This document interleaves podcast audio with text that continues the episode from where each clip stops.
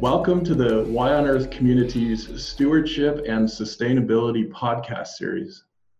Today, I am so delighted that we have visiting with us Osha Chesnutt Perry. Hi, Osha. Hello, thank you for having me. It's great to have you on the show.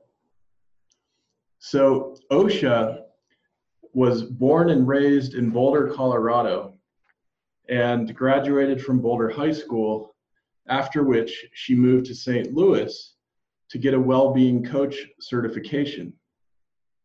She also has worked as a medical assistant at an integrative clinic there in St. Louis for a year and is also studying at St. Louis University, pursuing a bachelor's degree in neuroscience with a pre med emphasis.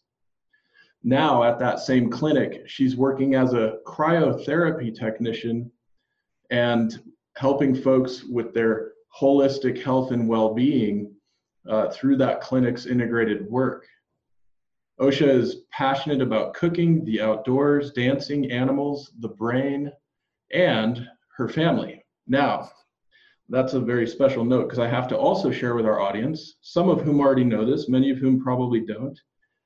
I invited Osha to be on the show because I happen to know she is a particularly bright and gifted young lady uh, in fact, I know this and knew this when she was two years old, and uh, by that time had already learned to identify around 20 or so of the medicinal plants and herbs that grow in the Rocky Mountain wilderness here in Colorado. The reason I know that, of course, is because Osha is my daughter.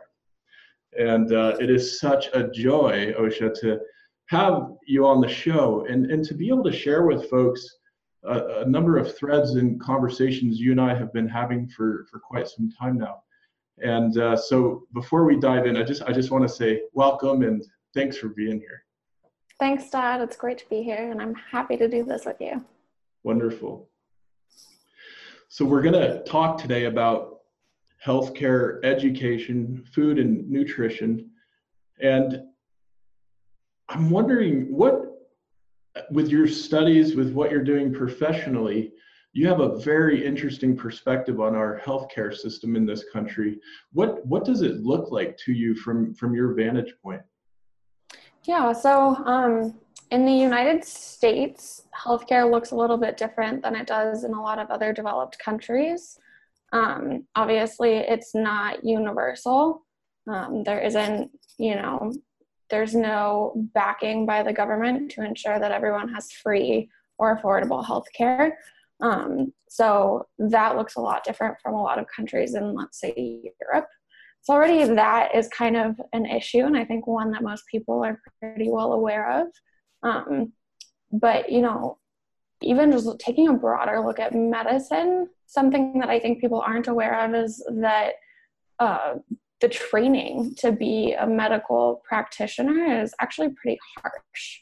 And so that kind of sets the stage for what medicine looks like and what healthcare looks like in this country because our practitioners don't know how to take care of themselves physically or don't have the structures set up to live a well and balanced lifestyle and they're the ones that are giving us advice on health and wellness you know? And so that's kind of my view. And um, you know there's definitely a change happening as well i would say. A lot of people are becoming aware of this especially people in the industry. And there are people trying to make a change of that. Um, like where i work um, we have a lot of functional medicine practitioners, which, if for those people that don't know what functional medicine is, um, it's a look at the whole being and the whole person instead of just an organ system um, or you know a symptom list. And so they're going to go and look at the root cause of it of a disease. Maybe it's actually from your birth. Maybe it was a little bit of a traumatic birth. Maybe it was something that you grew up in, you know, in your childhood in your adolescence, maybe um, you were exposed to heavy metals, maybe you lived in a really polluted place, um, you know, maybe you just didn't have the best diet. They're going to look at all of those things to see, okay, if you have diabetes, when was it onset? Why did it why did it, appear then versus 10 years earlier or 10 years later? Um, and then kind of really holding your hand through that to through changing your life and changing the way you live to support that illness and to make some epigenetic changes. And you can see with those practitioners they themselves are living that as well. And so uh, for me it's very hopeful to be surrounded by those kinds of practitioners. And it really is a change in the culture. And it's not just happening in st louis it's happening all over the country. And i think that's pretty exciting it's so great so i want to come back to a few terms that you just uh, mentioned such as sure. epigenetics however um, you know one of the things with the work we're doing through the Y on earth community is is really balancing information with inspiration with things we can do in our own mm-hmm. lives our own communities to improve health well-being thriving and of course stewardship and sustainability Mm-hmm. And I'm, I'm just wondering, so when you when you all are working with patients and you're seeing perhaps issues related to uh, exposure to pollutants, uh, poor diet over years, etc. What are the what are the categories or the the, the lists of recommendations you, you make to folks to help them get on the track of improved health and well-being? So at the clinic I work, there's a lot of integrative therapies that would be recommended. Um, from kind of my perspective and just your average person that maybe doesn't have access to those things, it really comes down to inflammation and toxicity. So, toxicity or inflammation is basically the two roots of any illness or disease. And so, it's important to address both of those things. Um, you know, we've known this since Hippocrates, since Asclepius in Greece, that food is thy medicine, right? So a lot of diet is is going to be key to addressing those two things. So if we think about toxicity, um, you know, like when you're buying conventionally grown things or produce that's you know made with a lot of pesticides or even a lot of processed foods that have additives in them that's going to increase your toxic burden. And that's not something scary because we actually have these systems in our body that are built to filter those toxicities. And, you know, we're very resilient just in our body as aspect. We're very resilient creatures. Um, but there does it's like a buffer system right so there's it reaches a certain threshold and then you start to see some symptoms and so it's really important to be mindful of what you're subjecting your body to, whether it be, you know, putting yourself in a situation where you're around a lot of smoke or a lot of air pollution, um, trying to get out, you know, near some trees to where you're in an environment that it's a little bit more filtered. Um, being mindful about the food that you put in your body, you know, is it grown locally? Is it in season? Is it kind of agreeing with the rest of the experience that your body is having. Um, is it grown naturally? Is it fresh? All those kinds of things. And then are you cooking it properly? So, at the right temperature, um, ensuring that you aren't cooking out all the nutrients, etc. And then on the inflammation piece, um, a lot of that actually has to do with stress. So, really limiting your stress, um, kind of taking up you know more mindful practices. So letting yourself experience silence every day um, again getting outside you know exposing yourself to the fresh air to the sunshine kind of allowing your nervous system to calm down every day because even driving in a car is unnatural for our nervous system. It's something that was invented you know a hundred and what 50 years ago or something like that. And um, less I don't know. A little less, but more, more, yeah, more than hundred years ago, about, sure. about a century ago. Yeah. Okay. Um, and so it's, that's not enough time for your nervous system to catch up to that. And so even something as simple as driving in a car is going to cause stress. And so it's just important to be, be mindful of this and to limit those things when possible and to supplement with other um, de-stressing practices. It's so beautiful. What I love about the framework that you're describing is it's relatively simple and straightforward and easy to understand inflammation and toxicity yep. Um, excellent right it's I, I can think of so many ways that we know folks can reduce stress and can reduce toxicity and can reduce inflammation and one of the things i'm thinking about right now is uh, our ambassadors are planning to have events a little later this year where we will uh, plant a whole bunch of baby spider plants. Folks are probably familiar with spider plants. Yeah. Uh, to put inside your home, your bedroom, perhaps your office. And we know that indoor air quality, as we increasingly urbanize, uh, is essentially one of the ways more and more of us are being exposed to toxicity. Mm-hmm. And certain plants, uh, spider plants in particular, have been shown to be amazing air filterers, essentially. I, I know a study that I looked at for the uh, writing of Y on Earth showed that within five minutes in controlled environments, a spider plant was shown to measurably reduce uh, airborne carcinogens. And what a what a wonderful, simple kind of thing we can all be doing. Get some spider plants into our homes, into our offices. Yeah. They're relatively easy to care for.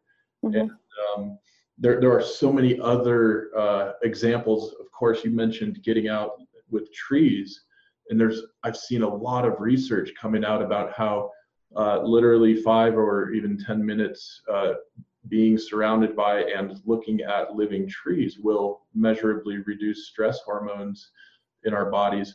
Okay, fabulous. Like we have um, cities, we have some access to to parks and uh, forest preserves and so forth. So I, I just I'm struck Absolutely. by how hopeful all of this can be for us. Yeah, absolutely. And uh, kind of to piggyback on that, I was reading an article recently about the amygdala and being in nature. Um, so the amygdala, among other things, controls our fear response. And um, I don't know if you've seen the movie um, what is it called? Free Solo, about the man who free soloed El Capitan. So, one of the reasons he was able to do this is because his amygdala is actually physically smaller than the average person. And so, he doesn't experience the same fear response in those dangerous situations that most of us do, allowing him to persevere through that situation when most of us would be frozen with fear. Um, but something that being in nature does is actually kind of tempers this fear response. And so it's inevitable that it's going to be triggered at some point in your day just because, you know, things happen. But if you're able to then calm it down every day as well, it's just, again, going to promote kind of a little bit more harmony in, you know, just the brain, which is great. Yeah, it seems really interesting. You know, in so many of our interactions socially and in clubs at work, uh, organizations we may uh, belong to, uh, there can often be exchanges that trigger essentially the, the fight or flight uh, mm-hmm. Mechanisms. And, and that, you know, often interferes with our ability to communicate with one another, to maintain compassion, open hearts. And it strikes me that one of our biggest mm-hmm. practices, when even when we're thinking about global issues of stewardship and sustainability, have to do with the cultivation of our own neurobiochemistry and really kind of training or developing some discipline mm-hmm. around um, changing habits in, in terms of responding to different stimuli, different situations. And I, I know you're in deep studying this sort of thing, and I'm wondering if um, you might share mm-hmm. about how that all works and, and perhaps even you know tie it a bit to the to epigenetics it could be some of our our audience aren't as familiar with that term epigenetics uh, maybe you could sure. expand on that a bit Sure. Um, so, epigenetics basically is when your environment physically changes your genetics. So, we all have a DNA strand that we're given from birth. and um, certain proteins are going to be expressed or not expressed depending upon the environment. So it's not that your genetic basis is changing at all, but let's say, you know, um, you have a, I'm not even sure this is true, this is just going to be an example. Let's say if you are eating an only sugar diet, um, it's gonna you're gonna have a lot more carbohydrates to break down than let's say proteins or fats and so the proteins that are required to break down the carbohydrates will need to be upregulated or um, the genetic sequence that is made for that protein is going to be expressed more and then the proteins that would be expressed for breaking down proteins or fats the enzymes that would be expressed for breaking down proteins or fats would need to be down regulated. And this is just to conserve energy. And this is happening all the time in the body um, for different things from, you know, dealing with temperature fluxes in your body and around your body. Um, to stress, to sleep, to caffeine, to all of these different things. So, your body is a very dynamic system. It's constantly changing depending on what kind of environment you put it in and expose it to. Um, so that's kind of what epigenetics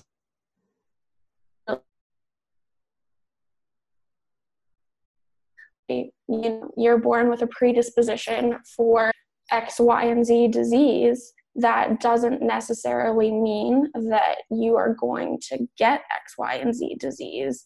It just means that if given the right environment, you could develop it. But that also means that if you give it the right environment, you may not at all develop any symptoms and you may live a very healthy life.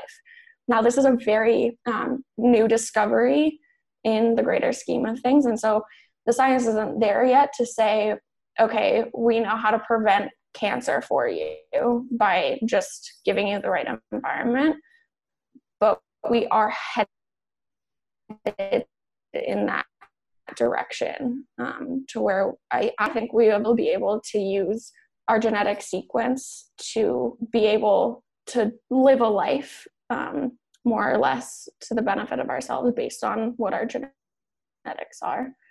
But like I said, that's a that's a long time coming. That's probably not in my lifetime or my if I have children or grandchildren, it's probably a ways out. Mm. Um, but in terms of stress responses in like our everyday life when that fight or flight response is triggered there are certain things that we can do just to lower our cortisol and some of those other chemicals um, that circulate in our bloodstream to you know make us excited enough to fight or flight basically um, so something that I found really interesting is that our heart is really sensitive um, electromagnetically. And so there actually is about a nine foot or three meter um, radius around your heart that your heart can detect electromagnetic differences. So if you think about that, nine feet is a pretty far way away. So when you're in a crowd, you could be interacting with 12 other people's, you know, electromagnetic pulses from their heart, right? And so if you're in a crowd and everyone is experiencing fear, even if you're thinking, I'm not going to experience this, your body is still registering that fact and is having a response to some effect. On the contrary, if everyone is experiencing fear and you are aware of that and can calm down your heart, then that calm is also being emitted to the people around you, and that can have an effect as well.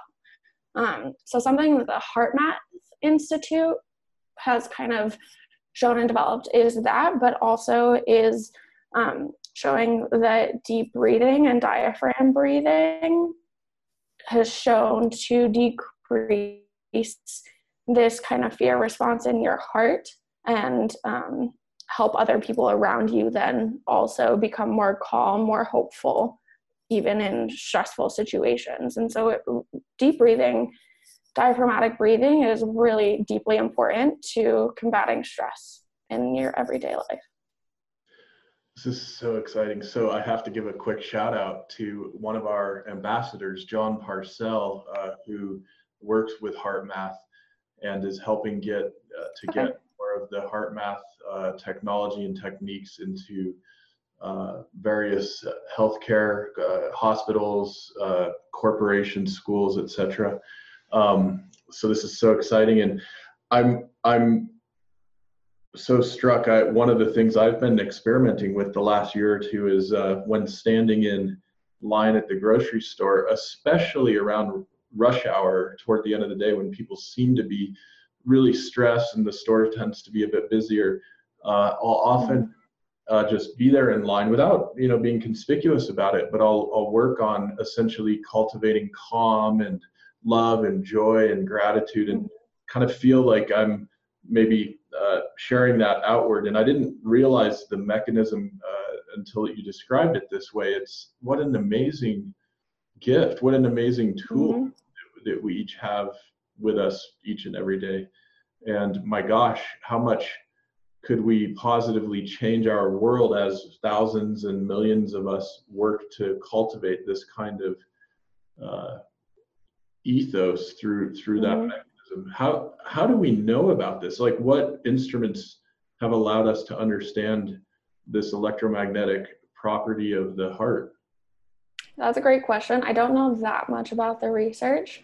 I would assume it has to do with, I mean, my assumption would be maybe electromagnetic probes in two different humans and then giving a fear response in one, having it, them in, you know, physical proximity and seeing if there's a response in another. yeah. But I wouldn't know for sure.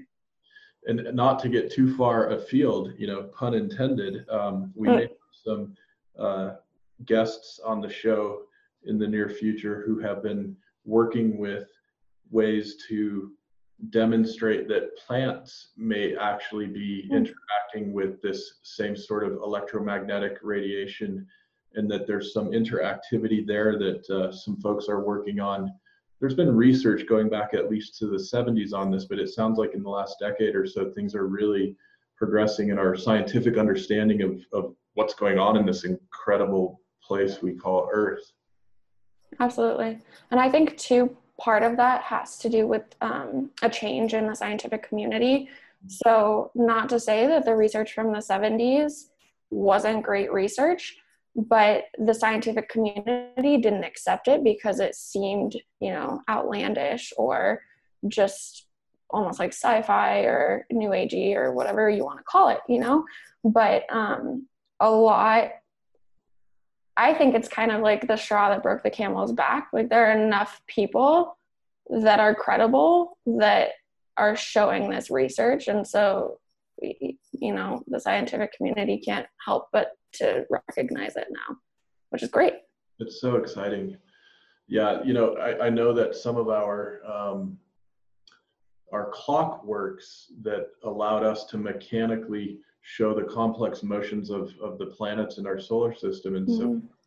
probably informed what became a, a quite mechanistic way of understanding all of reality and, and with when it comes to biology when it comes to living uh, creatures like you like me like all our friends and family like plants like animals um, it seems that the the mechanistic uh, paradigm is is really insufficient in in many ways to to understanding uh, what's happening in those extraordinarily complex systems. Yeah, absolutely. It's a reductionistic view, which, you know, when you're a small child, you have to reduce things in order to wrap your head around it. And we've been basically infants for all of human history, you know, like just now, maybe we're becoming toddlers, maybe. But there's still we just we don't have the capacity to fully understand a lot of the things in our universe and so we have to take a reductionistic view in order to try and make prediction to try and understand some mechanism. But at the end of the day like we still do not have a full picture. And it's incredibly important to remember that when you're doing research when you're um, learning. And to be constantly fighting to push that reductionism kind of out of your head and to look at the big picture and to take into account, account all of the pieces. Yeah, yeah, yeah. You know, I'm, but it's difficult. I'm struck that um, uh, interacting with some of my friends who are either uh, traditionally trained as scientists or tend toward a quote unquote scientific worldview.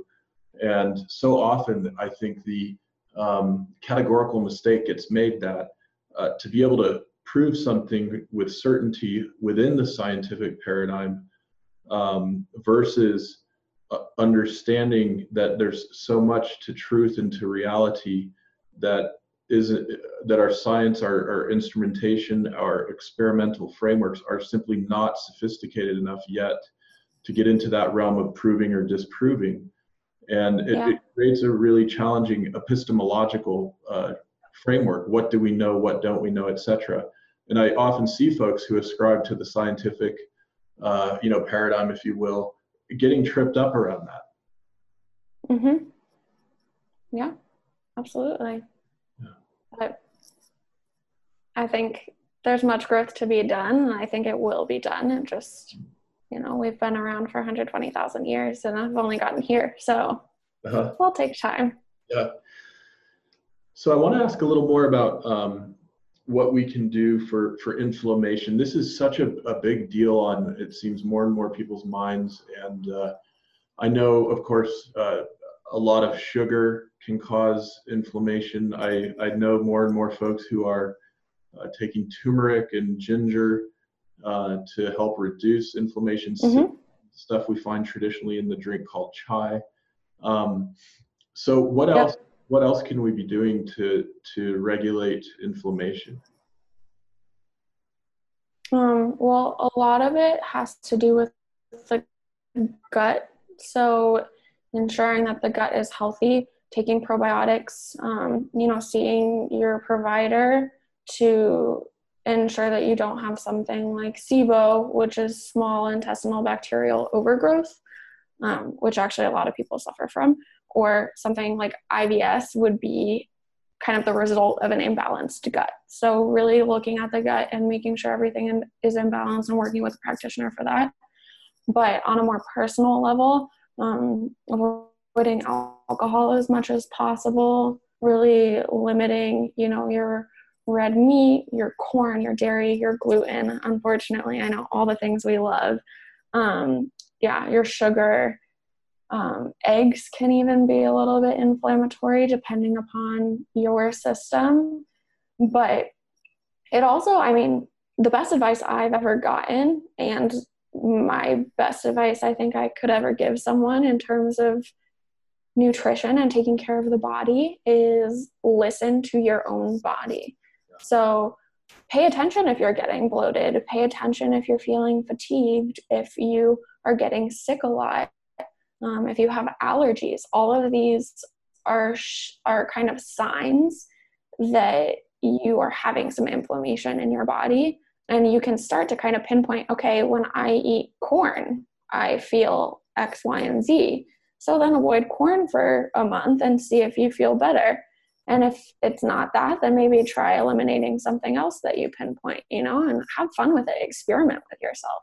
Like life is joyful and how much fun is it to get to know yourself and get to know how your body works, you know? Um, but even beyond that, uh, cryotherapy, which is something that I do for my job right now, is great for inflammation reduction. Um, and that is something that's popping up kind of all over the US right now.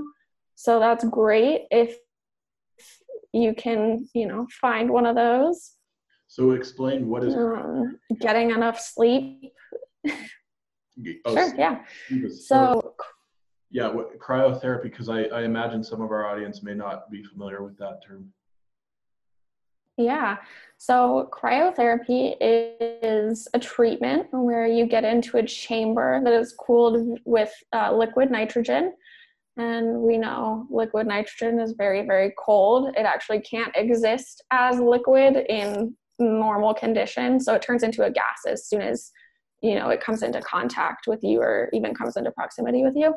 So you're in this session for up to three minutes and it gets to you know you really want to be around well at least colder than negative 60 degrees celsius. Once you hit that negative 60 degrees celsius mark then you're going to get to see the benefits that are promised from cryotherapy but some of the machines like the one that i work with gets to what is it negative 120 degrees celsius which is about negative 180 fahrenheit if i'm not mistaken. Wow that's really cold. That's pretty cold yeah. But it's only three minutes totally doable so um, you just mentioned sleep, and I, you know, I've found one of the things I really enjoy about uh, getting older that as your dad, I have the opportunity to speak to from time to time is that uh, just from my own experience, I'm able to know ahead of time. Oh, if I today, if, I sense, and this is about listening to body. Oh, I, I probably need some avocado, or I probably need an, an extra large uh, heaping salad of organic greens and I mm-hmm. actually know I will feel uh, a good way the following day. And certain mm-hmm. herbs, certain um, uh, superfoods do this for me. Blueberries are one of my favorites that I enjoy here and there. And uh, to be able to get to that place in life where where we kind of know that about ourselves is such a joy and such a delight. And mm-hmm for me, sleep is is one that's just huge, and I know that um, sleep deprivation uh, and or uh, insufficient sleep is is a major issue for a whole lot of us in this country yeah. and this society.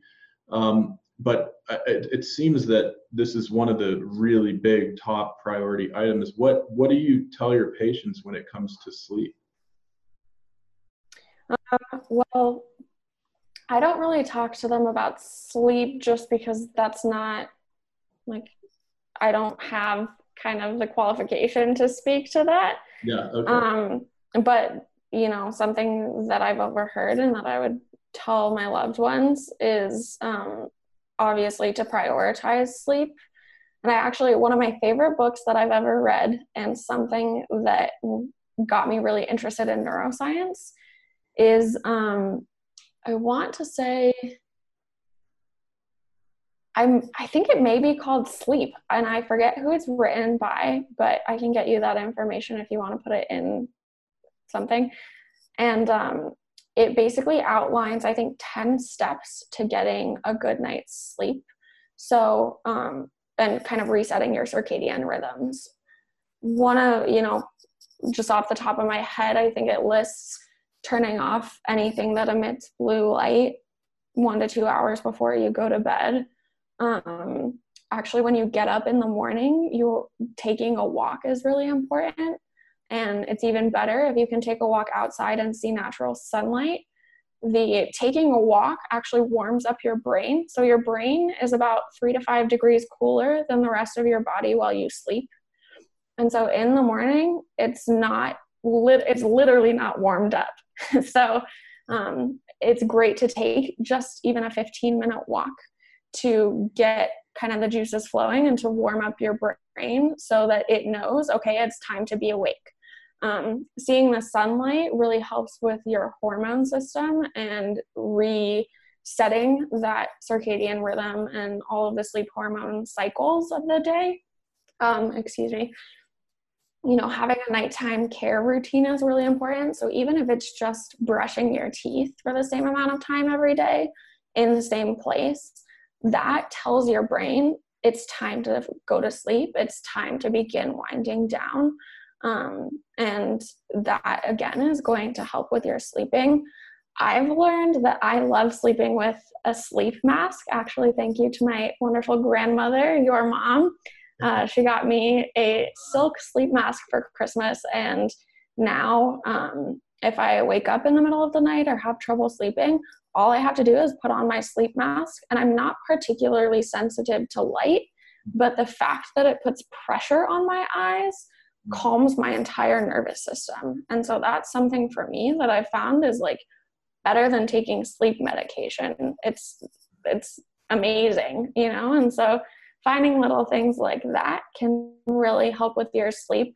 Um, magnesium is great for your sleep. So, a lot of the reason um, behind of why magnesium works is actually magnesium is a critical element in um, the hormones that are necessary for sleep.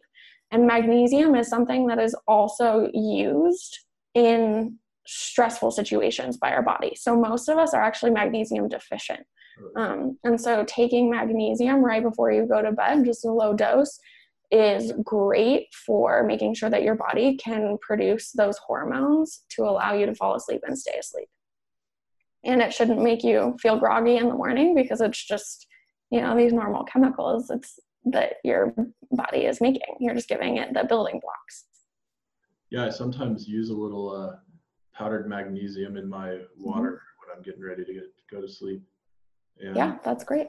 There's certain music I like to listen to that I've been listening to since high school, actually, that mm. is one of those uh, signalers that you're describing that tells yeah.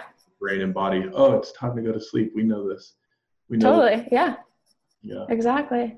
Um, something else, sorry, that I just thought of is exercise is really important for the regulation of your hormones, but um, exercising too late can also interrupt your sleep. So, exercising earlier in the day is great for maintaining a good sleep cycle as well. That's so wonderful. And don't eat too late either. All these little things keep jumping into my head. Yeah. yeah.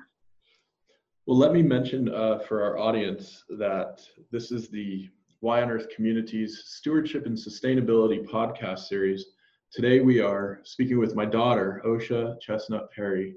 And uh, I want to be sure to give a shout out to our sponsors, which include uh, Waylay Waters. Of course, uh, a hot bath can be, and some aromatherapy can be very helpful for sleep. So Waylay Waters, um, Purium, uh, the Brad and Lindsay Lidge Foundation, Earth Coast Productions, the International Society of Sustainability Professionals, the Association of Waldorf Schools of North America, and I want to also give a special shout out to uh, both Patagonia and Equal Exchange for their recent support of our leadership summit, massively mobilizing sustainability.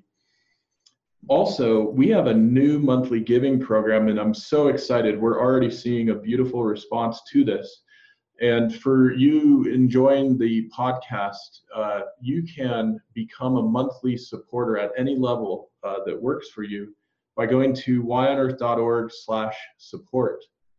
Of course, please uh, like and share and follow with Twitter and Facebook and the social media out there. Um, and a special giveaway for our audience, you can use the code MOBILIZE uh, to get free downloads of our ebook and audiobook resources.